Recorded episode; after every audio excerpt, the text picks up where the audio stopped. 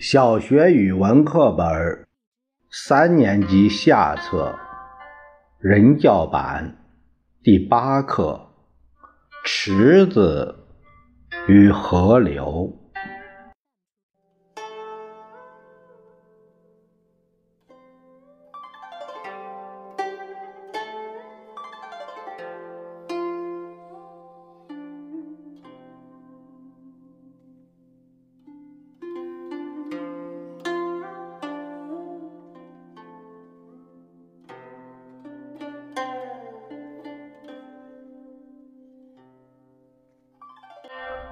寓言故事也可以用诗的形式来讲。这篇课文就是用诗的形式来写的一篇寓言故事。我们把这首寓言故事读一下：池子与河流。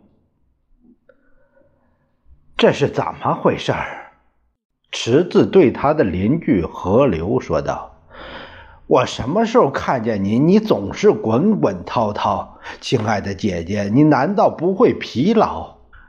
我总是看见你一会儿驮着沉重的货船，一会儿驮着长串的木筏，还有小划子、小船，简直数也数不完。”你几时才能抛开这样的生涯？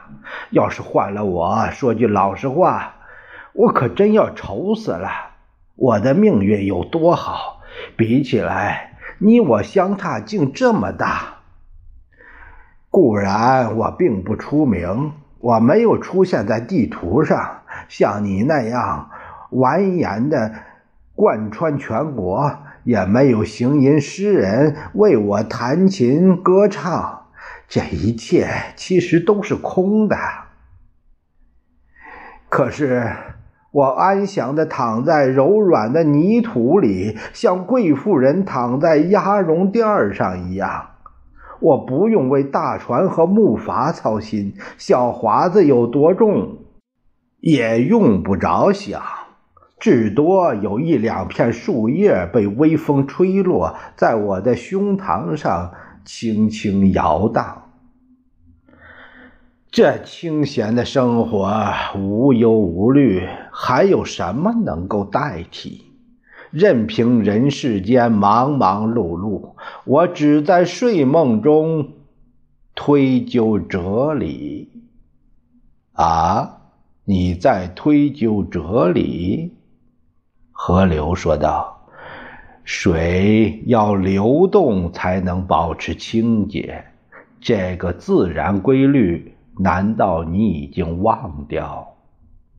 我是一条伟大的河流，那是因为我遵循着这条规律，不顾自身的安逸。我用源源不断的清洁的水，年年给人们带来利益。”这就使我受到尊敬，光荣无比。